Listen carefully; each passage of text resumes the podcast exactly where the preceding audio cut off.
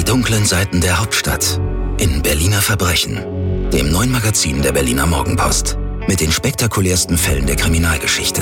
Goldmünzenraub im Bodemuseum, Clanherrschaft im Kiez und vieles mehr. Jetzt im Handel und auf shop.morgenpost.de.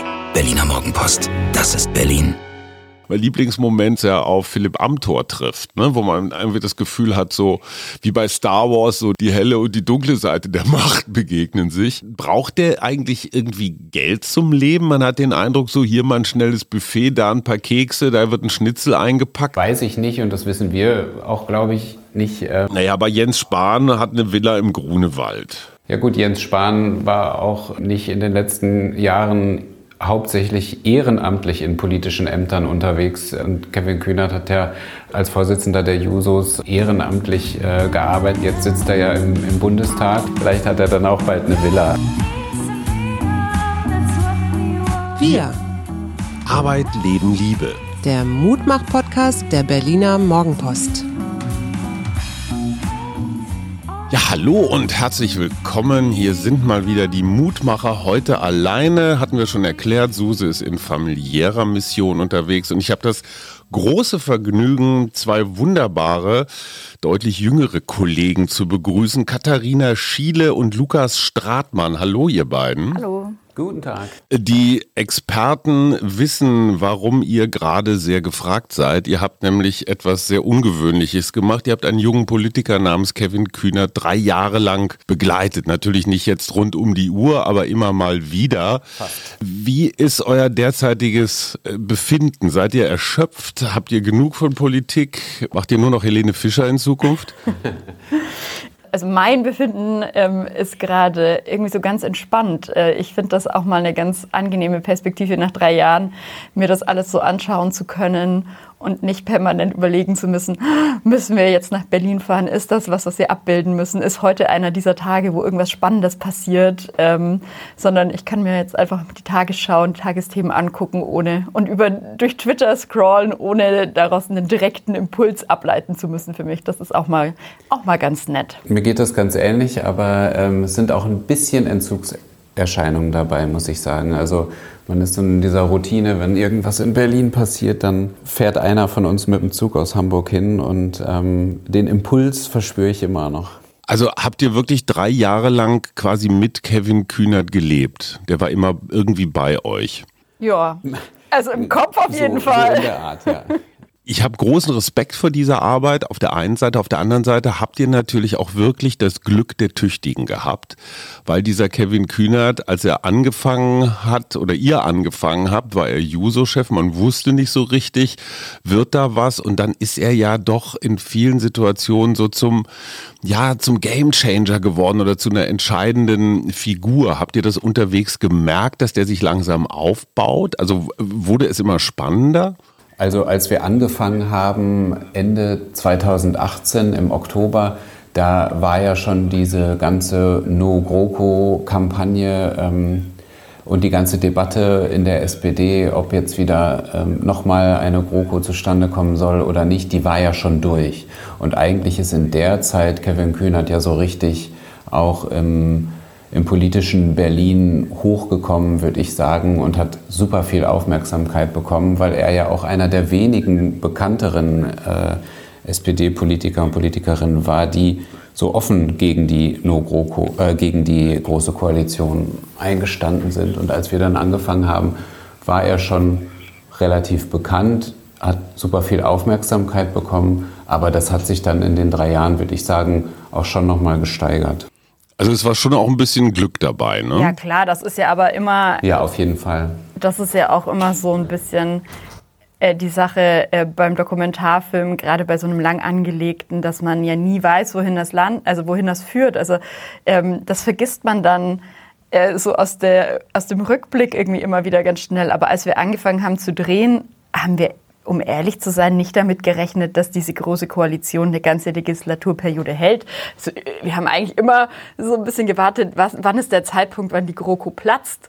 Und ähm, dann kam wieder was und es ist wieder was passiert und die Koalition hat gehalten, die nächste Wahl ist verloren, der nächste Skandal und das ist immer weitergegangen und dann, keine Ahnung, irgendwann war die Situation, keine Ahnung, kandidiert jetzt Kevin Kühnert als Parteivorsitzender, machen wir dann letztlich jetzt einen Film über den Parteivorsitzenden der SPD? Nein, er kandidiert, er kandidiert doch nicht. Also es war ja, also wir, wir haben das Ganze ja immer noch mal durch diese Perspektive betrachtet, was bedeutet das jetzt für unseren Film? Macht das das jetzt noch viel größer oder ist es jetzt dann doch irrelevant? Also es war ein Wechselbad der Gefühle, aber ich glaube, es lohnt sich einfach darauf zu vertrauen, wenn man so ein Gefühl hat, dass das ein interessanter Protagonist ist. Ähm, da äh, dran zu bleiben. Und dieses Gefühl hatten wir beide sehr früh und eigentlich auch den ganzen Weg über. Also weil schon zwischendurch dann auch so von außen Stimmen kamen, so, hm, eigentlich eigentlich hätte man das jetzt ja vorher sehen wollen irgendwie oder jetzt rund um diese Vorsitzendenwahl und so und da mussten wir dann schon so ein bisschen die Ruhe bewahren und sagen, nee, nee, bis zur Bundestagswahl war der Deal und das bleibt auch interessant. Was ich ja sehr faszinierend finde, ähm, man ist ja serielles Erzählen in der Politik eigentlich überhaupt nicht gewohnt. Ja, es gibt mal eine Sarah Wagenknecht-Doku, eine längere Beobachtung. Kevin Kühnert hat ja selbst gesagt, das Buch von Martin, äh, Markus Feldenkirchen über Martin Schulz habe ihn inspiriert, weil er gesagt hat, da wird Politik mal gezeigt, wie sie wirklich ist. Und das finde ich das Faszinierende an eurem Film. Ihr habt ja sogar mit den Farben, äh, also ihr habt die ja ein bisschen reduziert, damit es noch ein bisschen grauer aussieht. Und viele Menschen, die jetzt nicht so Politik-Junkies sind, die sagen, boah, ist das unaufregend. Also der Ortsverein, der Kuchen, das Schnitzel, das ihm eingepackt wird, diese ganzen kleinen, ja manchmal auch ein bisschen beklemmenden, fast Kleingartenartigen Arrangements, die man da sieht. Man denkt ja immer, der sitzt nur bei Maischberger und Illner und, und Lanz rum, aber das stimmt überhaupt nicht. Fandet ihr das deprimierend? Ich würde sagen, gar nicht. Ich meine, ähm, auch wenn die Farben im Film vielleicht ein bisschen entsättigt sind und das alles etwas gräulicher ist, ähm, ist das doch auch trotzdem das bunte Leben und der Ortsverein, klar, dieses äh, viel, dieses ist wahrscheinlich das berühmteste Schnitzel der letzten Jahre, was ihm da eingepackt wurde, ähm, weil das so als Zeichen des piefigen Ortsvereins so ähm, ja auch angesehen wird. Aber ich finde, das ist doch eigentlich total bunter und ja, also deprimierend, das ist halt der, der Alltag und darum ging es uns ja auch zu zeigen, dass es eben nicht nur von der großen Limousine in die Maske ins Studio zurück ähm, in den Bundestag, sondern das sind eben ganz viele Ebenen und äh, es war eigentlich total spannend, da auch so einzutauchen. Was hat euch am meisten, ich sag mal, überrascht oder womit hattet ihr jetzt gar nicht so gerechnet, Katharina? Es gab viele überraschende Momente, aber so vom Eindruck her, was ähm, mich überrascht hat und auch ein bisschen beruhigt hat eigentlich, ist, dass wenn man von außen auf Politik guckt, und jetzt bin ich als Journalistin ja noch nicht mal so äh, weit weg, sondern beschäftige mich ja eigentlich ähm, auch in meinem Alltag intensiv mit dem politischen Geschehen. Und trotzdem, finde ich, hat man immer so den Eindruck, ach, es gibt so ein, es gibt einen Plan für alles und eine Strategie und ich als Außenstehende ähm, kenne den nur nicht, aber alles läuft irgendwie auf so ein Ziel zu und ähm, die haben schon alles irgendwie durchdacht bis zum Schluss. Und ähm, ich kann jetzt sagen, von dem Eindruck, den ich die letzten drei Jahre gewonnen habe, nein, so ist das nicht. Also es war einfach zu keinem Zeitpunkt, ich weiß nicht, wenn in äh, wenn Kemmerich zum Ministerpräsident äh, gewählt wurde, sind wir nach Berlin gefahren, weil es einfach die Möglichkeit gegeben hat, dass die Koalition daran zerbricht. So. Und das war nicht klar.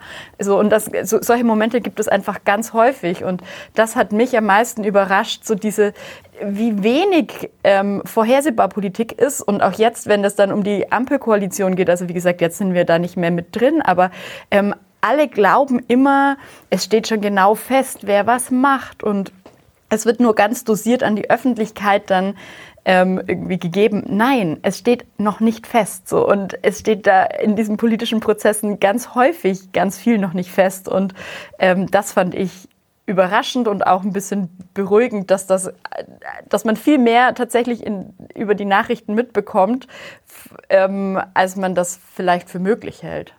Aber das ist doch eigentlich ein Kompliment für unsere Demokratie, weil dieses Überraschende heißt ja auch, Dinge werden verhandelt, Dinge werden dann am Ende ja immer auch durch knappe Mehrheiten zum Teil entschieden. Und wenn es diesen großen Plan gäbe, diesen Mr. X, der im Hintergrund irgendwelche Strippen zieht oder Mrs. X, dann, dann wäre es ja nicht Demokratie, dann gäbe es ja irgendeinen diktatorischen Plan. Also äh, eigentlich ist dieses Überraschende oder auch hier und da zufällige ein Beleg fürs, fürs Funktionieren Funktionieren unseres Systems, Absolut. oder Lukas? Na, in gewisser Weise schon. Also was, glaube ich, auch unsere Serie zeigt, ist, dass Politik eben nicht ist wie House of Cards, sondern ähm, eben Ergebnis von langwierigen, auch manchmal etwas tristen politischen Meinungsbildungsprozessen innerhalb von Parteien, aber auch im politischen Spektrum in Berlin. Und es gibt da eben nicht äh, den Masterplan und jemanden, der das alles im stillen Kämmerlein erdacht hat und dann so ein ähm, marionettenmäßig einen Plan durchsetzt, sondern äh, das sind manchmal einfach sehr trockene Prozesse. Da sind auch manchmal piefig wirkende oder jetzt auch als piefig beschriebene Ortsvereine äh, mit drin, die aber eigentlich ja bunter Spielort von Meinungsbildungsprozessen äh, in unserer Demokratie sind. Genau, also ja, das steht einfach so ein bisschen im Kontrast und das wollten wir eben mit unserer Serie auch zeigen. Was ich spannend fand, war eine Szene, ich glaube, es war Lars Klingbeil, der noch Generalsekretär der irgendwann mal so tuschelnd fragte, bist du verkabelt? er wollte also sicher gehen, beziehungsweise sicher gehen, dass er jetzt nicht alles verrät. Das finde ich eine spannende Frage. Auf der einen Seite suggeriert euer Film ganz nah dran zu sein. Auf der anderen Seite gibt es auch immer wieder, ich sage mal, Schutzräume, in denen Dinge besprochen oder entschieden wurden, in denen ihr nicht dabei wart. Wie viel Prozent würdet, würdet ihr sagen, sagen, habt ihr jetzt nicht mitbekommen? Das kann man, glaube ich, nicht sagen, also prozentual, auch weil wir das gar nicht wissen. Also das ist ja ganz klar, dass über drei Jahre hinweg, also wir haben wahnsinnig viel mit ihm gedreht. Wir hatten irgendwie über 80 Drehtage, was für eine Produktion wirklich sehr, sehr viel ist, aber was natürlich auf ein Jahr gerechnet nur ein Bruchteil ist. Und ich glaube, das ist natürlich so, dass wir auch wenn wir oft dabei waren, nur einen Bruchteil zeigen und auch nur einen Bruchteil zeigen können. Ähm, das ist absolut klar. Ähm, und das ist vor allem, wenn dritte Personen involviert sind, also die jetzt eben nicht ähm, Kevin Kühnert und sein engstes Team sind, sondern Leute, die ja nicht von sich aus diesem Projekt, diesem Filmprojekt irgendwie zugestimmt haben, dass es Gespräche, mhm. dass die dann eher ähm, nicht Teil des Films sind, weil ja nicht jeder Teil eines solchen Filmprojekts werden möchte, ähm, ist, glaube ich, auch ähm, ja relativ nachvollziehbar. Seid ihr oft rausgeschmissen worden, so von wegen, jetzt ist auch mal gut, jetzt haut mal ab? Oder wart ihr irgendwann so auch ganz unauffällig eigentlich immer mit dabei, so schattenhaft? Naja, also man muss auch sagen, dieser Moment, in dem äh, Lars Klingbeil in unserer Serie sagt zu Kevin Kühnert, bist du verkabelt? Da muss man auch dazu sagen, wir waren an dem Abend das einzige Kamerateam im Willy Brandt-Haus, was nicht zur SPD gehörte, ähm, und hatten da schon auch einen exklusiven Zugang. Von daher, es gab natürlich Momente, in denen wir nicht dabei sein konnten und es gab natürlich vertrauliche Termine, ähm, auch gerade mit ähm, Politikern und Politikerinnen aus der SPD-Führungsriege, die wir nicht mit der Kamera begleiten konnten. Es gab keine vertraulichen Szenen mit Olaf Scholz beispielsweise in der Zeit, in der wir Kevin Kühnert begleitet haben. Andererseits ist es aber auch so, dass es Termine gab, an denen war es außer Frage, ob wir dabei sein können beispielsweise Wahlabende, wo auch mit einem desaströsen Ergebnis für die SPD zu rechnen war. Da haben wir gesagt, wir kommen und dann waren wir da und dann waren das sicherlich auch Szenen und äh, Ausschnitte, die für Kevin Kühnert, aber auch für die gesamte SPD nicht unbedingt ja, rühmlich waren, aber an denen wir natürlich trotzdem dabei waren, natürlich unter der Prämisse auch, dass wir ein ganzheitliches Bild äh, zeichnen wollen und da keinen Imagefilm über die SPD machen. Es gibt ja Medientheoretiker, die sagen, allein durch die Anwesenheit eines Mediums, insbesondere einer Kamera, wird die Realität eigentlich schon ver verfälscht, weil derjenige, in diesem Fall natürlich euer Star Kühnert, weiß, dass er abgebildet wird. Hattet ihr das Gefühl, er hat sich in manchen Szenen auch selbst gespielt? Ah, dieses schreckliche A-Wort, authentisch. Wie, wie echt war der wirklich? Auch das lässt sich nur begrenzt beurteilen, glaube ich. Also, und das können wir auch ehrlich gesagt gar nicht so viel besser beurteilen als der Zuschauer oder die Zuschauerin, die sich das anguckt.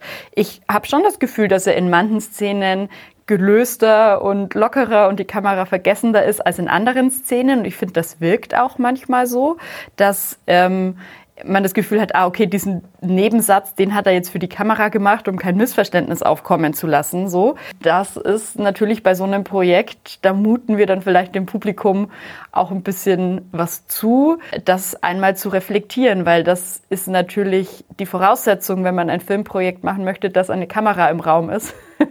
Ansonsten, also das ist die grundlegendste aller Voraussetzungen und insofern muss man diesen Effekt, glaube ich, dann, wenn es den denn gibt oder in welchem Ausmaß es den gibt, in Kauf nehmen. Ich glaube, was für uns wichtig ist, ist, dass wir, an, dass wir nicht das Gefühl hatten, dass er das sozusagen benutzt und uns nur in den Momenten dabei sein lässt, in denen er glaubt, besonders gut auszusehen sozusagen, sondern ähm, wir äh, waren auch in den Momenten dabei, in denen er in denen wir das Gefühl haben, da muss er jetzt durch, unabhängig davon, ob die Kamera dabei ist oder nicht. Und das war für uns das Entscheidende, dass wir das Gefühl haben, wir können da durchaus ein differenziertes Bild von ihm zeigen und auch ein ambivalentes Bild vielleicht zeigen und dem Zuschauer und der Zuschauerin dann das überlassen, ähm, was davon man für authentisch erachtet und was nicht. Was ist jetzt so in eurer Erinnerung, was waren so Momente, wo ihr den Eindruck hattet, puh, jetzt ist er aber gerade richtig aufgewühlt oder irritiert? Also ich kann mich noch erinnern, er hat in, der Zeit mal so ein Interview gegeben,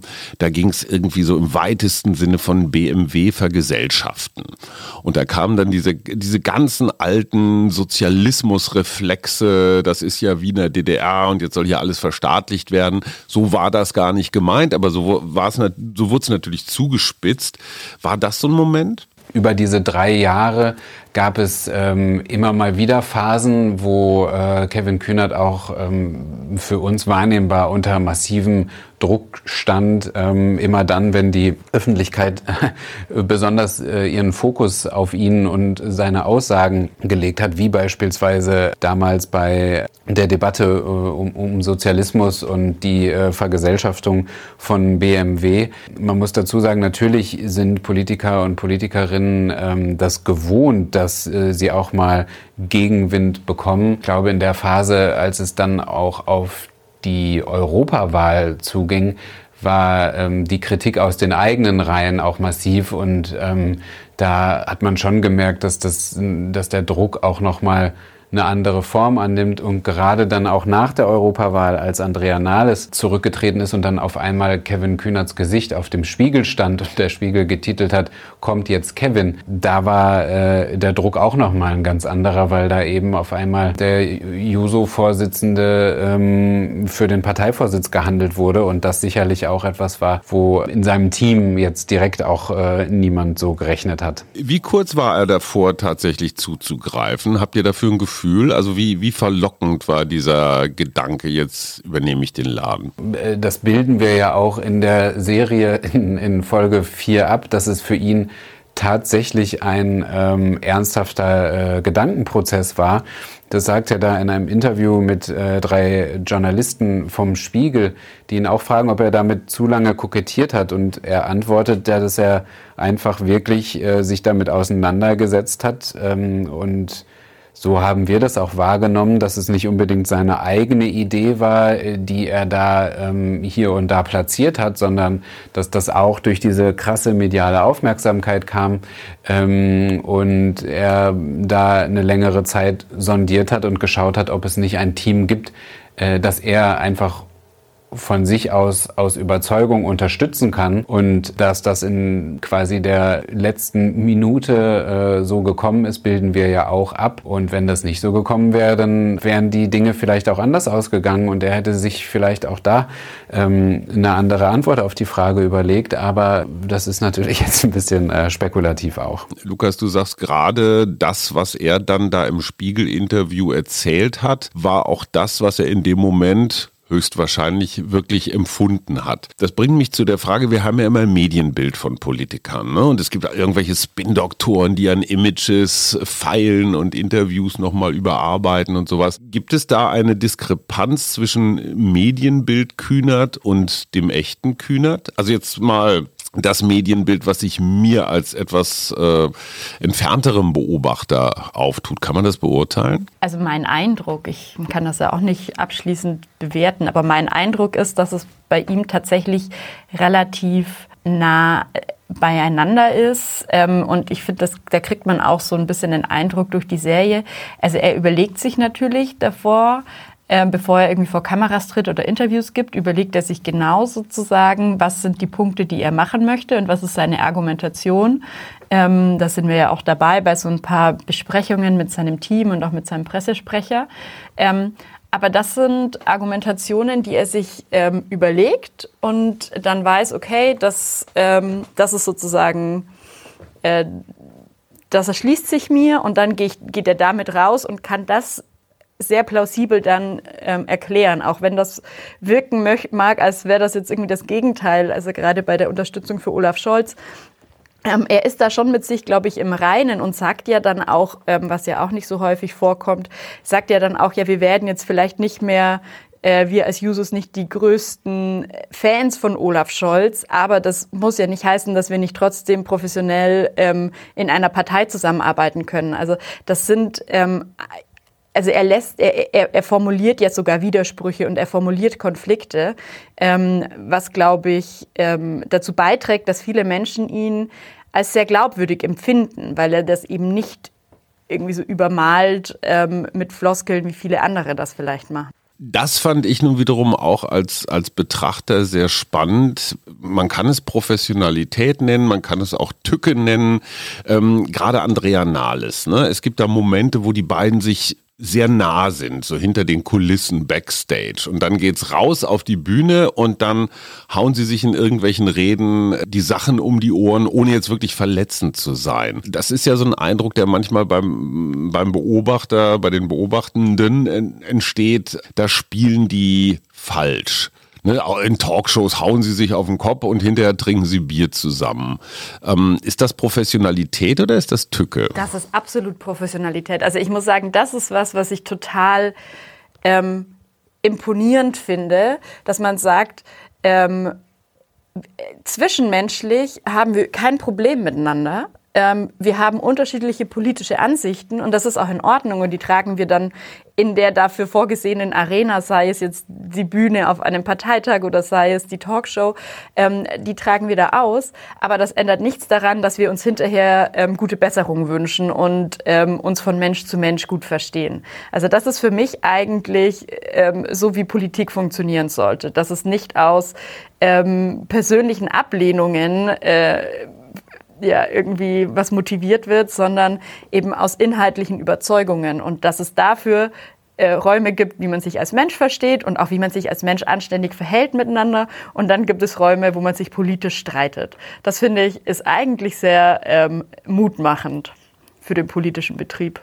Ja, und vielleicht noch als, als Nachsatz äh, dazu.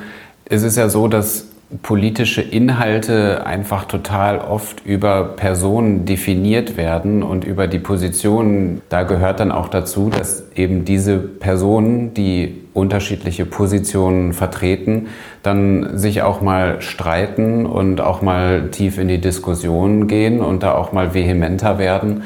Aber ähm, solange das dann hinterher auch noch auf einer persönlichen, zwischenmenschlichen Ebene funktioniert, würde ich auch sagen, ist das Professionalität. Also der private Kevin Kühnert, der, der mich natürlich äh, als politischer Voyeur auch interessiert. Einfach mal so ein Moment, der kommt nach Hause, knallt seine Tasche in die Ecke, schmeißt sich aufs Sofa und sagt, boah, war das ein Scheißtag. Oder solche Momente. Also so, wie, wie, wie viel von diesem Politischen nimmt er mit nach Hause? Wie, wie regeneriert er sich? Wo findet er Ausgleich? Und so, das findet gar nicht statt. Ja, das war von vornherein klar. Also das war die Absprache, wir machen einen Film über Politik, über den politischen Alltag. Es ist klar, dass es ein öffentliches Interesse gibt. Ähm, welches Auto fährt Christian Lindner? Wie wohnt äh, Kevin Kühnert?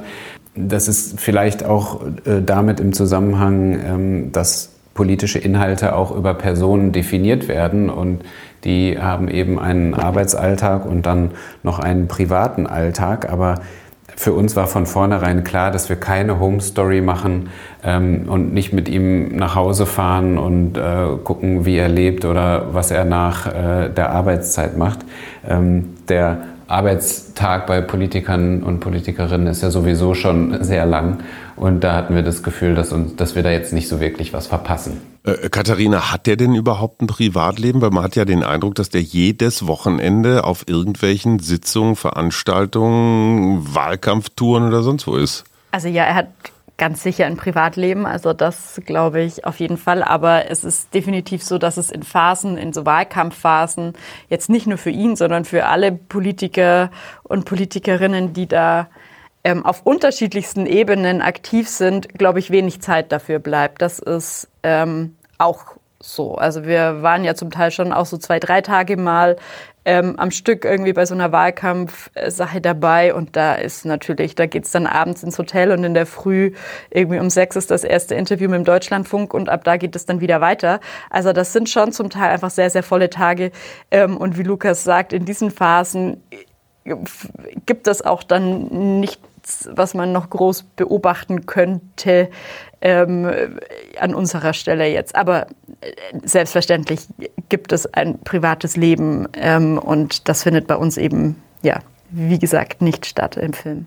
Ihr habt ja jetzt mal rein mathematisch gesehen ungefähr zehn Prozent des Lebens von Kevin Kühnert mitbegleitet. Ne? Also drei von 30 Jahren so ungefähr. Ähm, das ist ja schon eine ganze Menge, wenn man noch so jung ist. Welche Veränderungen habt ihr von dem äh, äh GroKo-Feind und Juso Kühnert und dem dann stellvertretenden Parteivorsitzenden und ja, äh, äh Novabo und Esken-Erfinder Kühnert? Also welche Veränderungen sind euch euch aufgefallen? Also die größte äh, visuelle Veränderung, ähm, ich weiß nicht, inwiefern sich das mit dem Privatleben überschneidet, ähm, über das wir ja eigentlich nicht berichten, aber ich habe es auch gestern auf Twitter gelesen und Kevin Kühnert geht da auch öffentlich mit um, ähm, ist, dass er nicht mehr raucht. Ähm, bei uns ist ja in weiten Strecken der Doku-Serie so, dass äh, er ähm, auf jeden Fall viel raucht ähm, und auch viel Rauchen zu sehen ist. Ähm, und sonst natürlich, er war ähm, am Anfang Juso-Vorsitzender, als wir angefangen haben, mit ihm zu drehen. Und äh, jetzt ist er stellvertretender Parteivorsitzender. Er sitzt ab jetzt im Bundestag. Das bilden wir in der Serie nicht mehr ab, aber äh, zeigen, wie er sein ähm, Direktmandat noch äh, gewonnen hat. Ähm, da hat er sich äh, schon auch ähm, verändert und ähm, wird, glaube ich, äh, in innerhalb der SPD anders wahrgenommen, nicht mehr so als der ähm, Vorsitzende des Jungverbandes, der vielleicht ein bisschen weiter draußen steht, sondern einfach auch im Zentrum der Partei äh, angekommen ist, aber auch nach außen ähm, nochmal auch anders in Gespräche eingebunden ist und anders an Debatten teilnimmt. Ich fand ja, ich weiß nicht, Katharina, teilst du den Eindruck, ich fand ja, er ist nach hinten raus immer staatstragender geworden, ne? Vielleicht auch kompromissbereiter oder täuscht der Eindruck? Mm, nein, ich hatte schon auch den Eindruck, dass natürlich die neue Rolle, die er jetzt hat, auch andere Anforderungen als, an ihn als Politiker ähm, hat. Also dass er jetzt ja, ist ja auch klar, wenn man als Juso-Vorsitzender ähm, die Jusos verstehen sich ja auch, also jetzt auch nicht erst seit Kevin Kühnert, sondern ja schon, schon immer als, äh, als linke Opposition innerhalb der Partei letztlich, die die Parteispitze auch so ein bisschen antreiben wollen, ähm, auf den Linkskurs stärker zu gehen. Diese Kritik der Jusos an äh, wechselnden Parteispitzen ist ja alt. Und ähm, wenn man dann auf einmal selber in der Parteispitze ist, was Kevin Kühnert ja als stellvertretender Parteivorsitzender ist, er ist jetzt diese Parteispitze, ähm, ist das natürlich ein anderes Verhältnis. Da kann man dann immer noch ähm, einzelne Entscheidungen kritisieren, da kann man auch immer noch äh, sagen, ich hätte mir das noch anders gewünscht, aber in letzter Konsequenz stimmt er ja mit ab, ähm, die Position der Partei. Und dementsprechend ähm, ist das natürlich eine, eine veränderte Rolle. Ähm, und das weiß er ja auch, das hat er ja auch ähm, sogar schon auf seiner Rede, äh, bei seiner Rede gesagt, als er sich beworben hat um diese Position, ähm, dass er nach wie vor kritisch sein möchte, aber in dem Wissen, Teile, also die Antworten stärker selber geben zu müssen. Das heißt, das ist ihm, glaube ich, auch sehr bewusst und ähm, das äh, ja, aber klar, logischerweise muss er diese Rolle anders ausfüllen, als er die Rolle des Juso-Vorsitzenden ähm, ausgefüllt hat. Also ihr habt hier auch so ein bisschen beim politischen Erwachsenwerden äh, zugeguckt. Ähm, was, was hat euch so am meisten beeindruckt? Also mich als Zuschauer, ich finde so ein, erstens mal alles, was mit Kondition zu tun hat, was so einfach mit anstrengenden Tagen zu tun hat, aber auch so Nehmerqualitäten. Ne? Er weiß dann auch schon, dass er jetzt richtig was auf die Jacke kriegt, wenn er mal wieder irgendwas gesagt hat, was nicht dem Mainstream gehorcht. Perlt das wirklich so an ihm ab oder hattet ihr auch das Gefühl, er war wirklich mal so persönlich angefasst? Also bestimmt in Momenten, aber das, das teile ich. Diese, also wo ich auch sagen muss, also da muss man als Politiker oder als Politikerin wirklich, also weil man hängt, man muss sich vorstellen, man hängt sich rein, man gibt jede Stunde des Tages gibt man irgendwie diesem Ziel ähm, und dann, ähm, keine Ahnung, wird man entweder persönlich nicht gewählt oder die Partei fährt ein ganz schlechtes ähm, Ergebnis ab. Oder man hat das Gefühl, all diese Arbeit, die man da reinsteckt, ähm, wird nicht gesehen, wird nicht gewertschätzt. Ähm, und das dann sozusagen wegzustecken und zu sagen, egal, wir machen weiter, ich stecke, und sich davon nicht demotivieren zu lassen, das finde ich, also keine Ahnung, ich bin mal als Klassensprecherin nicht wiedergewählt worden und war am Boden zerstört und dachte mir, ich stelle mich nie wieder irgendeiner Wahl, das ist ja total, ist ja total fies fies. so, und also deswegen, also ich kann mir gar nicht vorstellen, was, was für, ähm, ja, was für ähm, Nehmerqualitäten, äh, wie du gesagt hast, man da braucht. Das ist schon, schon beeindruckend, das finde ich auch. Lukas, was hat dich am meisten beeindruckt? Mich hat, glaube ich, am meisten beeindruckt, ähm, wie schwierig das ist, Debatten abzuschätzen oder einzuschätzen, wie mhm. sich Debatten entwickeln. Ähm, ich glaube, das hat man an, haben wir an dieser Sozialismusdebatte, ähm, die ja wohl in die Geschichte eingehen wird ähm, und auch immer ein Teil von Kevin Kühnerts Bild in der Öffentlichkeit äh, sein wird. Da haben wir das ganz gut gesehen, ähm, weil ich glaube, auch da haben Kevin Kühnert und sein äh, Team, ähm, vor allem mit seinem Pressesprecher Benjamin Köster, das anders eingeschätzt, dass das da so eine Welle losgeht und ähm, dass auch so viel Aufmerksamkeit auf eine Position kommt, die ja eigentlich aus der Juso-Vorsitzenden äh, Perspektive gar nicht so sonderlich links äh, erschien damals. Es ist sowieso etwas, was mich beeindruckt hat, ist, wie viel Kommunikationsarbeit man eigentlich leisten muss und wie viel Strategie da auch äh, oft hintersteckt, ähm, zu denken, okay, wann geben wir jetzt einen O-Ton bei den öffentlich-rechtlichen oder mal ein Print-Interview, weil da hat man mehr Fläche. Und am Ende ist es aber trotzdem total schwer einzuschätzen, wie sich die Debatte entwickelt und in, in welche Richtung auch ähm, der Politikjournalismus äh, die Debatte treibt, wer das aufgreift. Da ist so viel Dynamik drin und eben da kommen wir wieder zu dem Punkt zurück, es ist eben nicht eine feste Strategie, sondern es ist wirklich eine dynamische, demokratische Debatte und das kann eben auch mal nach hinten losgehen oder das kann einfach auch mal richtig gut aufgehen. Ähm, das hat mich schon beeindruckt, wie wenig planbar das ist. Ihr wart ja dichter an Kevin Kühnert dran. Das war für euch ja auch ein Perspektivwechsel. Ihr habt ja die Kollegen von der politischen Presse quasi mal von der Politikerseite aus gesehen. Wie würdet ihr so, weiß nicht, ob man das generalisieren kann, aber so die Qualität der politischen Berichterstattung sehen? Frage ich, ich frage für einen Freund. ähm, aber man macht ja immer den Vorwurf, er wird nur personalisiert und wird immer nur Krawall gesucht oder so. Teilt ihr den Eindruck oder sagt ihr, die meisten der Kollegen sind eigentlich ganz okay und Kolleginnen natürlich? Also ich glaube, das ist auch also ganz unterschiedlich. Es gibt ganz viel sehr differenzierte Politikberichterstattung und es gibt auch viel verkürzte Berichterstattung. Und als Bürgerin oder Bürger, genauso wie als äh, Journalistin oder Journalist, wünscht man sich ja immer äh, irgendwie Politiker oder Politikerinnen, die ganz spontan und authentisch sind und in dem Moment sich was irgendwie einfallen lassen und uns an ihren Gedanken teilhaben lassen, die sie jetzt in dem Moment haben, so.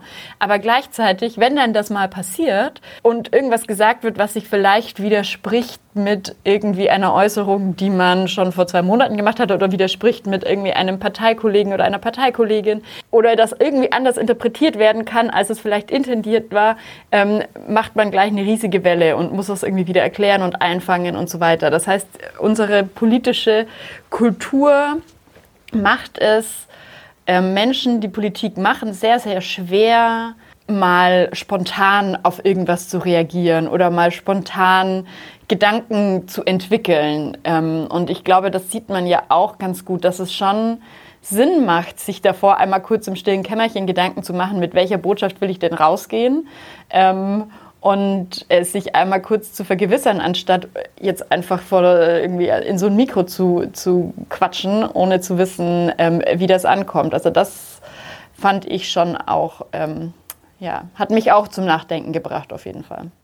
Stilles Kämmerlein finde ich spannend, weil ihr wart ja ein paar Mal mit drin. Was ich durchaus bemerkenswert fand, war das Team um ihn rum. Also der Pressesprecher, den haben wir jetzt schon häufiger erwähnt, aber es gab da ja auch eine ganze Reihe von jungen Frauen, die da ähm, um ihn rumwieseln. Ich fand das recht bemerkenswert, wie häufig er auch die Nähe seiner, seiner Leute gesucht hat und sich so abgestimmt hat. Wir haben ja häufig so diesen Mythos vom, vom einsamen einsamen Helden, ne? so der Markus Söder oder der Friedrich Merz, so der geniale äh, Entscheider, der alles so im Griff hat. Bei Kühnert hatte ich den Eindruck, der ist extrem teamorientiert, vielleicht sogar teamabhängig. Hattet ihr den Eindruck auch, dass da ein neuer Typus, der so mehr kooperativ unterwegs ist, äh, auf die Bühne tritt? Also das ist schwer so einzuschätzen, weil ich persönlich jetzt nicht den Vergleich habe, wie andere Politiker und Politikerinnen ähm, sich mit ihrem Team rückversichern. Ähm, was aber auf jeden Fall ähm, bei Kevin Kühnert so ist, und so zeigen wir es ja auch, ist das ständige Spiegeln, das ständige Diskutieren, wie wirkt etwas, ähm, was ist die richtige Strategie jetzt ähm, zu kommunizieren, den nächsten Schritt zu machen. Ähm, das war auf jeden Fall immer, äh, immer etwas, was im Team, im Team entstanden ist und letztlich ist ja auch so, ist, dass er derjenige ist, der dann vor die Kameras tritt. Aber ähm, das, was er sagt, da ja auch ganz viele ähm, seiner engsten Mitarbeiterinnen und Mitarbeiter mit. Ja, aber mit die hatten ja auch den haben. Mut in ein paar Szenen, äh, ich kann es jetzt nicht mehr ganz genau ähm, äh, sagen, in welchen, aber hatte ich den Eindruck, diese, sein Team hat auch den Mut zu sagen, so pass auf, so kannst du es nicht machen oder mach's doch lieber so. Also es war jetzt nicht so eine Top-Down-Geschichte, ne? dass man so zu Hofe gerufen wird und man mal ein bisschen was sagen kann, sondern die konnten ihm auch schon relativ klar sagen, wenn er was verbockt hat oder gut gemacht. Was ähm, mich, mich sehr äh, gewundert hat, ist, dass eine Szene nicht drin war oder eine Begebenheit. Wolfgang Thierse hatte mal, ich glaube in der FAS oder FAZ, äh, einen Beitrag geschrieben. Da ging es, boah, worum ging es denn noch ganz genau? Irgendwie um Gendern oder so Kram, ähm, worüber, worüber sich Boomer und äh, ähm, die, nachwachsende Generation immer gerne buffen. Habt ihr das äh, aus Versehen nicht drin gehabt oder ähm, weil das war für mich so das, das letzte Mal, auch gerade vor der Bundestagswahl, wo es die SPD nochmal so gerüttelt hat, wo man den Eindruck hatte, Kühnert und auch die Parteivorsitzende Esken sind da so ein bisschen übers Ziel hinausgeschossen, weil sie das Urgestein Thierse da äh, so angegiftet haben.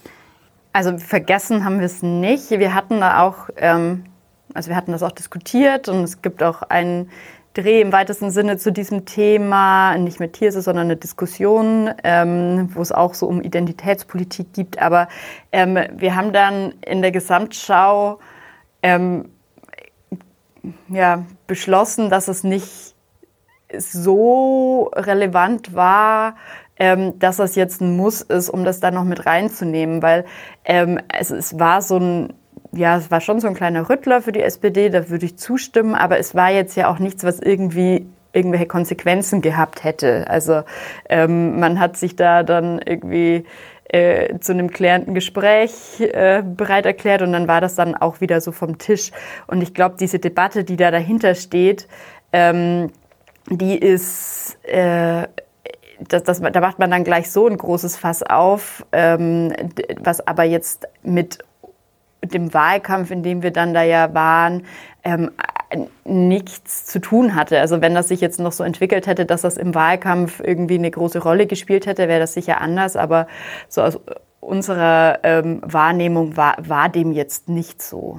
Na und was noch dazu kommt, es ist einfach eine Debatte, die sehr schwer inhaltlich ähm, so zu verfolgen war, wenn man da nicht unbedingt drin steckte. Also das ist auch was, ähm, würde ich so ähm, auch uns selbst äh, gegenüber oder der, der, Doku gegenüber in der Rückschau sagen, es war wirklich auch stellenweise mhm. schwierig, politische Inhalte wirklich filmisch zu erzählen, ohne äh, dass dann die Erstzuschauerinnen und Erstzuschauer sagen, puh, das ist aber ganz schön langweilig, was ihr da macht. Ähm, ich glaube, das ist uns bei dieser Sanktionsdebatte rund um Hartz IV am Bundesparteitag 2019 äh, gelungen, weil das da eben auch in einer spannenden Atmosphäre stattgefunden hat.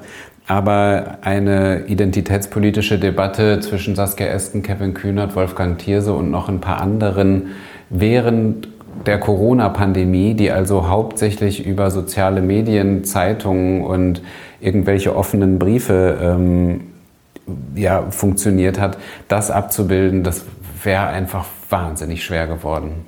Da stößt man dann auch als Filmemacher und Filmemacherin vielleicht äh, mit dem Medium an seine Du sagtest gerade Social Media, das fand ich auch sehr, sehr spannend, wie häufig er, und zwar immer in Begleitung einer Zigarette, sein Smartphone gecheckt hat. Ich weiß nicht, ist das überwiegend Twitter, was, äh, was er da verfolgt, aber welche, welche Rolle spielen die, die sozialen Medien da für ihn? Nicht nur die sozialen Medien, alle Medien spielen, glaube ich, eine große Rolle. Ja, ist ja auch so. Er kann ja jeden Moment irgendwas gefragt werden, wozu er sich positionieren muss. Also er ist natürlich äh, ja, viel unterwegs auf äh, Nachrichtenseiten, auf Twitter. Ähm, ich ertappe mich da ja bei auch, also ich ja auch. Ja, aber dass er jetzt nicht so in, in, in dieser klassischen Twitter-Blase steckt und, und, und das jetzt für die Realität nimmt. Ein Fehler, den wir Journalisten ja häufiger auch mal machen.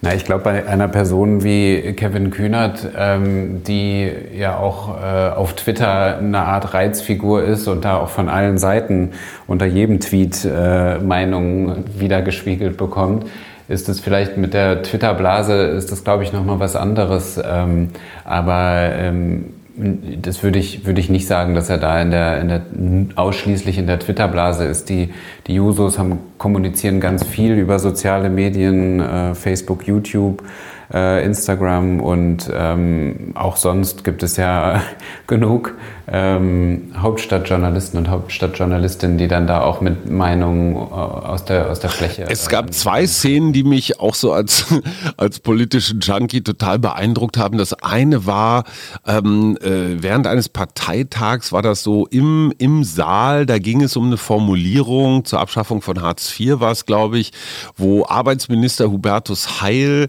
da wirklich wirklich mit den jungen Leuten, mit den Jusos wirklich um so Mikroformulierungen gerungen hat, die natürlich parteiinterne riesengroße Bedeutung haben.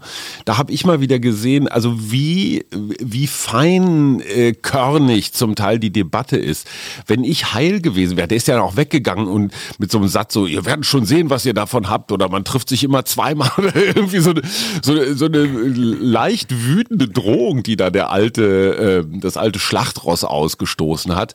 Ähm, Gab es da so Bestrebungen von Heil jetzt zum Beispiel, dass er gesagt hat, ey, könnt ihr das nicht rausschneiden oder so? Weil ich meine, da wart ihr wirklich extrem nah dran. Ne? Ja, wir werden noch viel Freundschaft ja, miteinander genau, bekommen. Das ist ein äh, wunderbarer war, Satz. die Aussage. Nein, es gab keine Bestrebungen, dass wir irgendwas ja, rausnehmen. Also es ähm, war in den ganzen Drehtagen, die wir hatten, äh, kam es, glaube ich, zweimal vor und das war, wie gesagt, bei so Gesprächen mit dritten Personen, ähm, dass mhm. hinterher gesagt wurde, das bitte nicht verwenden, weil die nicht wussten, dass das was das für ein Projekt ist oder so. Oder keine Ahnung, ich will mich jetzt gar nicht auf die Zahl festlegen, aber es kam extrem selten ja, vor. Ja. Ähm, und nee, und wenn er das gesagt hätte, äh, nee, dann hätten wir das hoffentlich auf Band gehabt und äh, auch, weiß ich nicht, äh, aber da ist nichts dergleichen gekommen. Und das ist ja auch eine interessante Szene, weil es halt trans transparent macht, wie man sich innerhalb dieser Partei eben um Inhalte streitet und wie eine Entscheidung zustande kommt und dass es verschiedene Positionen sind, eben ob man dann als Gruppe der Jusos oder ob man als Arbeitsminister ähm, so eine Formulierung aufschreibt. Und ähm, genau, und ich glaube, dass das ich weiß es nicht, aber ich hoffe, dass das schon auch so gesehen wird innerhalb der Partei, dass diese Konflikte nichts ist, ähm, was äh, der politischen Kultur schadet, sondern dass das eben interessant ist und wichtig ist, dass man das als äh, Bürgerinnen und Bürger auch mal miterleben kann tatsächlich, ähm, nicht nur irgendwie erzählt bekommt, dass es da, da wurde hart gerungen, sondern dabei sein kann, ähm, wie sich da Leute einsetzen dafür,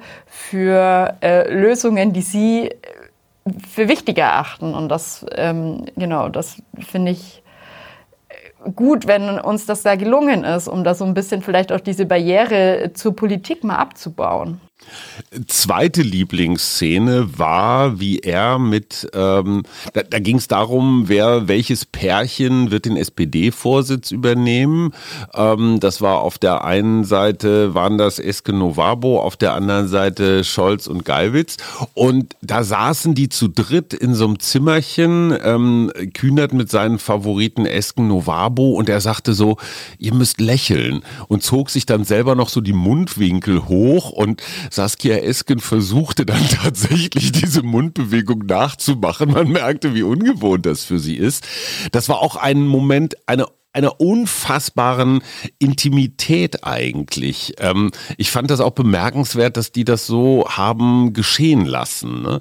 Habt ihr da auch gemerkt, das ist jetzt hier so ein goldener Moment? Ja, das denkt man in manchen Situationen, ähm, auch bei dem Hubertus Heilsatz, äh, wo man einfach merkt, okay, jetzt ist vielleicht wirklich ähm, gerade so, dass die alle in ihrer Rolle sind und authentisch sind, um das Wort nochmal äh, zu bemühen, ähm, und wirklich drin sind und ja nicht die Kamera vergessen haben, weil auch in, dem, in der Situation mit Saskia Esken und Norbert Walter Borjans, da sind wir ja einfach wirklich eine Handvoll Personen im Raum und äh, ich die Kamera bewegt sich um sie herum. Also die wussten schon, dass sie gefilmt werden. Ähm, aber wenn man dann so wirklich damit drin ist, ähm, ich würde auch sagen, der Moment, in dem dann das Ergebnis der äh, Stimmenauszählung zu Kevin Kühnert und seinen Leuten durchdringt und man steht da dann einfach so ein bisschen eingefroren im Raum mit der Kamera und denkt dann so, okay, das ist auf jeden Fall was, was im Film landen wird am Ende, ähm, wo man dann auch das Gefühl hat, ja, das, da wird nicht Geschichte geschrieben, aber ähm, da ist man, ist man dabei, wie, wie die Leute auch auf was reagieren, was sie, wo sie sich dann vielleicht gar nicht mehr so richtig im, mhm. unter Kontrolle haben, einfach weil die Emotionen dann hochkochen. Und das ist schon, schon was wirklich äh, Spannendes gewesen und auch Letzter inhaltlicher Punkt. Olaf Scholz, der ja äh, mit hoher Wahrscheinlichkeit unser nächster Bundeskanzler wird, der rennt immer so ein bisschen wie so ein, ja, wie so ein Schatten durch den Film. Ne? Also der kommt ganz selten zu Wort, wenn überhaupt, dann steht er mal auf der Bühne zwischen den beiden, findet eigentlich auch nie irgendetwas statt. Wie, wie hat sich dieses Verhältnis in den drei Jahren entwickelt bis heute? Ja, hat sich auch entwickelt. Also es, ich glaube, äh, warum er wenig im Film vorkommt, ist, dass es, glaube ich, einfach sehr, sehr lange keinen Kontakt gab zwischen Kevin Kühnert und Olaf Scholz. Also keinen, äh, keinen näheren, keinen ausgiebigeren als den zwischen dem Finanzminister und dem Juso-Chef mal. Aber ähm, ich glaube, da gab es lange jetzt nicht so einen also kein Standkontakt, keine Standleitung. Ähm, also ein bisschen Abneigung war da schon auch im Spiel, ne? Ähm, ja, daraus machen ja weder die Jusos noch äh, Kevin Kühnert ein Geheimnis, dass, dass, ja. dass, dass, dass jetzt nicht ihr Wunschkandidat ähm, für den Parteivorsitz gewesen ist. So. Und das, also klar, auf jeden Fall. Und das ist ja auch was ähm, Interessantes ähm, und auch was auch für uns jetzt interessant ist, im Nachhinein äh, wenn man so die Artikel jetzt über die Doku-Serie so liest, ähm, dass, dass das jetzt so äh, wahrgenommen wird, ähm, wie sehr die Jusos und Kevin Kühnert sich für ein anderes ähm, Paar sozusagen engagiert haben an der Parteispitze. Das war ja bekannt. Das ist ja eigentlich keine Neuigkeit.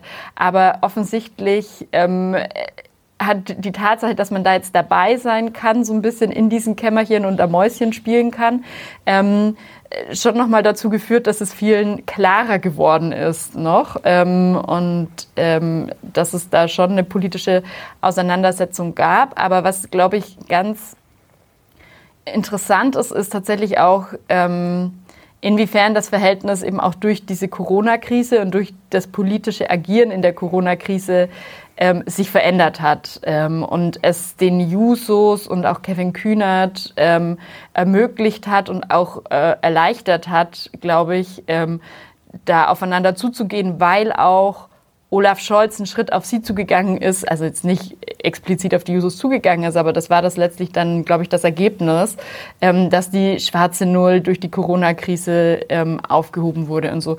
Ich glaube, das, das merkt man ja schon auch ein bisschen, dass da eine Annäherung stattfindet, die nicht nur ähm, auf einer zwischenmenschlichen Ebene stattfindet, sondern schon auch auf einer politischen Ebene, also durch eine politische Annäherung ermöglicht wurde, ähm, was nicht heißt, dass es nicht noch genügend Konfliktpotenzial gibt für die Zukunft, glaube ich. Äh, da wollen wir doch sehr darauf hoffen, auch als politische Beobachter. Aber, aber Lukas, nochmal interessant, was ich fand, wie Kevin Kühnert dann aber in, in voller Konsequenz auch für diesen ungeliebten Kandidaten Scholz Wahlkampf gemacht hat. Ne? Also er hat, hat schon alles gegeben und hatten, man hatte nicht den Eindruck, er, er muss sich da die Zunge verknoten. Also da war dann wieder so im besten Sinne sozialdemokratisch loyal, oder? Man muss ja auch festhalten, das war ein parteiinterner Konflikt um, um den Parteivorsitz. Und ähm, ich, ich fand das jetzt ganz interessant. Ähm, als unsere Doku-Serie natürlich eine Woche nach der Bundestagswahl rausgekommen ist und sich dann da viele drauf gestürzt haben, ähm, das auch zu kommentieren und das hervorzuheben aus der Serie, wie man da so eine Entwicklung ähm, mit begleiten kann. Aber wenn man beispielsweise mal bei der CDU guckt, ähm, Tillmann Kuban, der Vorsitzende der Jungen Union, ähm, war auch für Friedrich Merz, ähm, als es um den Parteivorsitz ging. Und die, die haben auch Wahlkampf für Armin Laschet letztlich gemacht. Also ich glaube, ähm, wenn das da parteiintern ist, ähm, also geht es da nicht um Abneigung, sondern vielleicht auch um, um Richtungsstreitigkeiten, die es auch anderswo gibt. Und äh, wie Katharina sagte, das ist jetzt vielleicht auch dadurch, dass wir eben das sehr eng begleitet haben, nochmal anders deutlich geworden.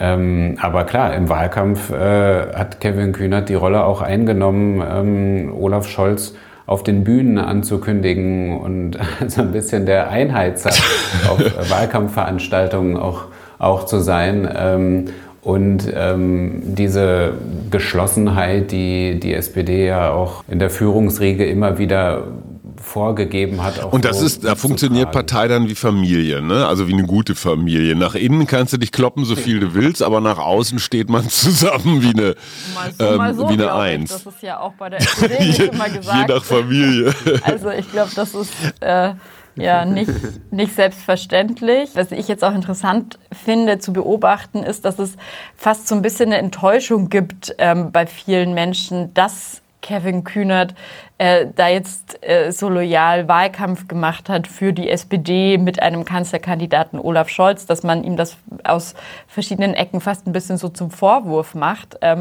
und das ist ja auch eine interessante Erwartungshaltung an Politiker, dass man ähm, finde ich interessant, dass es da offensichtlich die Erwartung gibt, ähm, eher dann auch in Wahlkampfzeiten den Konflikt einzugehen ähm, und dass er die eben nicht erfüllt hat, sondern da äh, im Zweifel eben der äh, logischerweise der politische Gegner ähm, die anderen Parteien sind, mit denen man sich um die Stimmen äh, streitet und nicht der eigene Kanzlerkandidat. Gut, das war auch nicht immer so eine nee. SPD. Äh, zum Schluss noch mal eine Frage. Es gilt ja dieses äh, Politikerbild, Politikerinnenbild, die wollen nur Posten, die wollen nur Diäten, die wollen nur Status, Dienstwagen. Ist Kevin Kühnert in der Richtung korrumpierbar? Ich finde korrumpierbar ein, ein, ein, schwieriges Wort, glaube ich. ich glaub, Beein, beeindruckbar. Ähm, nein, ich glaube, dass Posten im Sinne von ich, er macht da ja auch wiederum kein Geheimnis draus. Da muss ich ihn ja gar nicht groß interpretieren. Er sagt das ja selber, dass Macht ein Mittel ist, um etwas zu verändern. Und wenn man etwas verändern will, dann braucht man das. Das sagt, das ist ein Zitat von ihm. Insofern glaube ich, würde er das gar nicht abstreiten, ähm, dass er äh, bestimmte Posten für interessant findet. Aber ähm, ich glaube, und das hat man ja bei dieser Parteivorsitz Debatte auch gemerkt oder was meine Einschätzung ist, dass er eine sehr realistische Einschätzung hat dessen, welche Posten sozusagen ähm, für ihn im Moment realistisch sind und mit welchen Posten er was verändern kann. Das hat er für sich jetzt eben eher als den ja. Stellvertreter gesehen und nicht die Spitze. Vielleicht, weil das auch nicht ja. gewonnen hätte, ich weiß es nicht. Aber ähm, insofern ist das natürlich interessant, aber ich würde ihm deshalb jetzt, glaube ich, keine Korrumpierbarkeit unterstellen wollen. Wenn man mal in andere Parteien guckt, nehmen wir einfach mal ganz zufällig, sage ich mal, die CSU, Herrn Sauter, ja, der also seine Stellung als Einflüsterer der CSU-Mächtigen und als Abgeordneter und als Anwalt irgendwie so ganz virtuos verknüpft für irgendwelche Maskendeals oder sowas. Das ist ja dann doch ein, ein Machtgebrauch, der so im Grundgesetz nicht vorgesehen ist.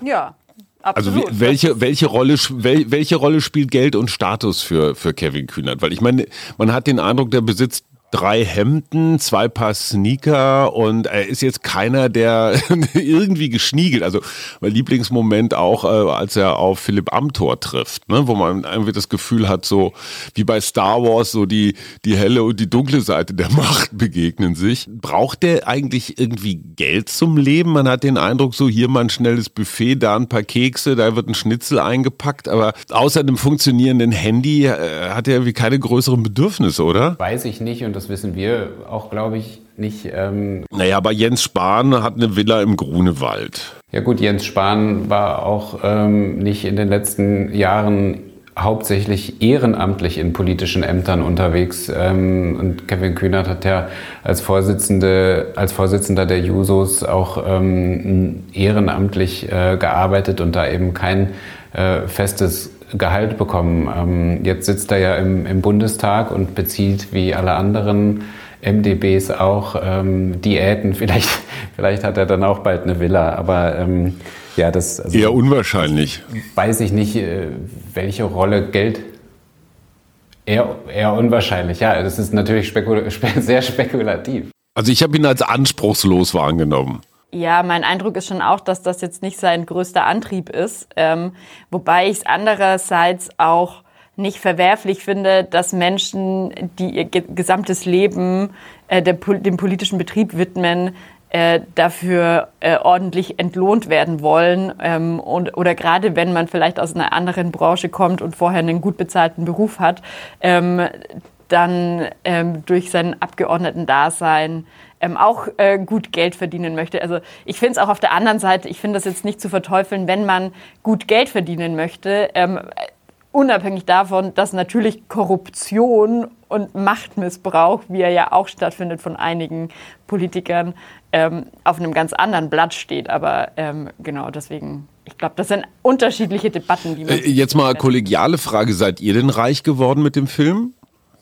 Also es ist natürlich so, ähm, dass man als Dokumentarfilmer und Dokumentarfilmerin nicht in der äh, höchst dotierten ähm, Gehaltsklasse äh, unterwegs ist. Ich glaube, das wissen alle, die schon mal ein Langformat ähm, gemacht haben. Aber äh, ich kann mich nicht über, äh, über die Bezahlung beklagen. Letzte Frage natürlich sehr spekulativ, aber wird er eines Tages Bundeskanzler? Also hat er das Zeug? Haben wir eben drüber gesprochen. Haben wir ja, eben noch ich finde es schon interessant, weil ich, wir haben ja beide dann auch viel so in den Archiven gesucht und dann so die alten, alten ähm, Gerhard Schröder-Töne auf den Bühnen gesehen und die alten Andrea Nahles-Töne äh, gehört. Und das ist schon interessant, äh, sich das anzuschauen, wie viele Jusos oder eben auch Olaf Scholz ja als Juso ähm, wie viele ehemalige Jusos dann tatsächlich einfach wichtige ähm, Posten bekommen haben und ähm, politisches Talent sich da schon früh bewiesen hat. Insofern, ähm, ich würde es nicht ausschließen, glaube ich. Ja, das geht mir ganz genauso. Also Gerhard Schröder ist Bundeskanzler geworden, war Vorsitzender der Jusos.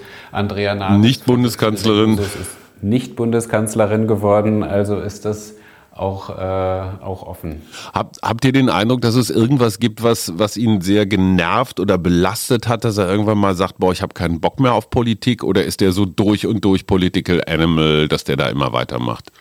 Nee, ich glaube, diese Belastung, die nimmt er schon wahr. Also diese permanente äh, Belastung. Ob er das für, bis sein Lebensende so machen kann, das weiß er nicht. Und ob er das auch machen will, weiß er nicht. Äh, und das kann ich ja. extrem gut nachvollziehen, weil auch dieses die ganze Zeit in der Öffentlichkeit stehen, macht ja auch was mit jemandem. Ich glaube, das ist vielleicht fast das, was ihn noch am meisten nervt. Ich glaube, er hat mal auf die Frage ähm, geantwortet, wie er sich die Zukunft vorstellt, ähm, außerhalb der Politik, dass er ähm, ja auch so ein Sportfanatiker ist und sich vorstellen könnte, auch mal Sportjournalist. Kann ich nur von abraten. Also sind die Optionen für ihn vielleicht Vielleicht sind die Optionen äh, Bundeskanzler oder Sportjournalist. Einen habe ich noch. In meinem Sportstudio ähm, war tatsächlich in der Umkleidekabine auch diese Kevin Kühner Dokumentation Nein, Thema. Tatsächlich. Und ein Jung, äh, ohne Ach, Scheiß, ja, ist, ja äh, cool. ist ein, Bo ein, ein, Boxstudio auch noch zu allem, ähm, zu allem Überfluss. Und da sagte mir ein junger, ein junger Mensch, der politisch nun anders gesonnen ist, ähm, sagte er, Kevin Kühnert, der hat ja noch nie richtig gearbeitet, so ein Dauerstudent. Das ist natürlich so ein Vorwurf, den hört man immer wieder. Ne? Kriegt er das mit? Ist das irgendwas, worunter er leidet? Hätte er vielleicht mal zwei Jahre irgendwie Lehre auf dem Bau machen sollen, so für seine Street Credibility? Also leidet er darunter? Die Frage ist ja, wenn man ähm, auch mal unsere Doku-Serie drei Jahre lang Begleitung schaut, ob man nicht vielleicht zu dem Schluss kommt, dass auch das, was er da macht, Arbeit ist ähm, und man vielleicht mal Punkte definieren müsste, die seine Arbeit äh, unterscheiden von jetzt ja. einem richtigen Job in Anführungszeichen. Ähm, die Debatte gab es auf jeden Fall und die bekommt er ja auch mit, als er ähm, vor einem Jahr gefragt wurde, als er im August 2020 seine Bundestagskandidatur verkündet hat, ähm, ob das nicht komisch sei, dass da jemand ähm, ohne, ohne Studienabschluss in den Bundestag einzieht. Und ähm, da gab es dann danach auch äh, Diskussionen und eine kleine Debatte, ähm, vermutlich hauptsächlich auf Twitter, ob das, jetzt, ob das jetzt in Ordnung ist. Und da hat er gesagt, dass ähm, das natürlich auch ein Schlag ins Gesicht für all diejenigen ist, die in Deutschland auch ohne abgeschlossene Berufsausbildung oder Studium tagtäglich Arbeit machen. Ähm, und das kann ja dann jeder selbst entscheiden, ähm, ob, ob ihn das qualifiziert, dann äh, zu arbeiten, also so äh, qualifiziert für den Bundestag zu kandidieren und ihm dann letztlich seine Stimme zu geben. Also so hat er sich dazu positioniert. Ähm, und ich glaube, natürlich wird er da seit Jahren immer wieder mit konfrontiert. Das haben wir auch miterlebt. Ähm, das kam jetzt auch, ähm, nachdem unsere Doku veröffentlicht wurde, als Frage, ja, warum macht der NDR jetzt äh, sechs Folgen über jemanden, der noch nicht mal sein Studium abgeschlossen hat?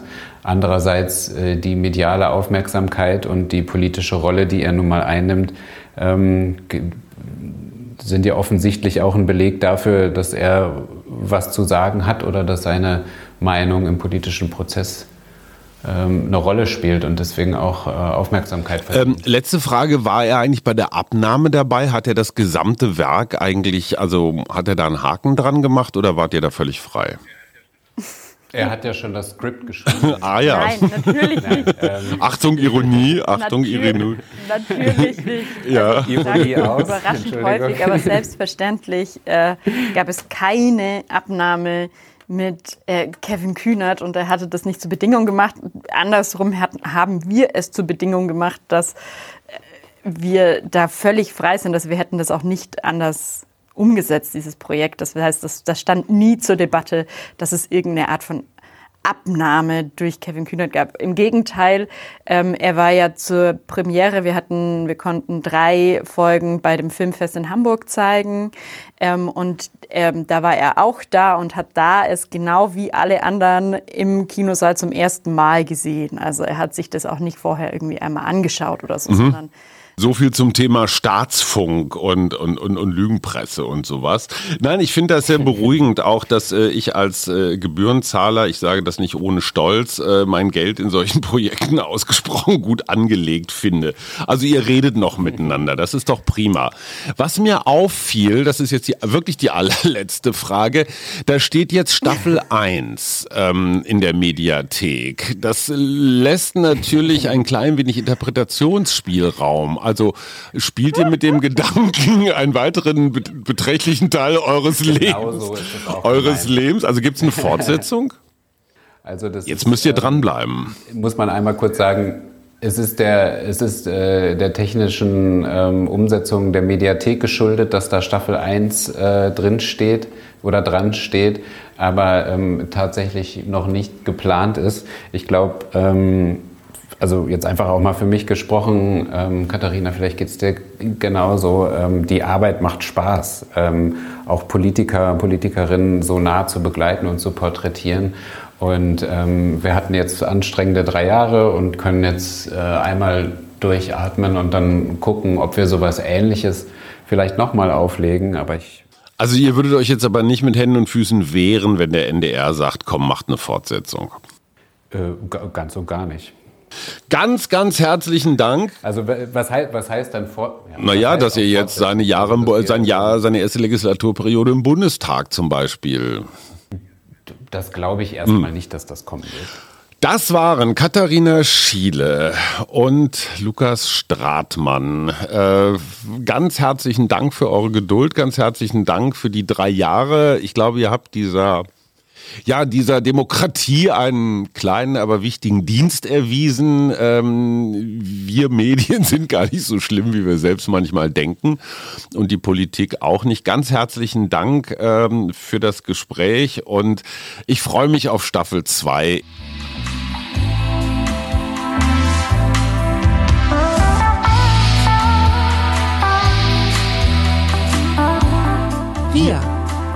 Arbeit, Leben, Liebe. der Mutmach-Podcast der Berliner Morgenpost.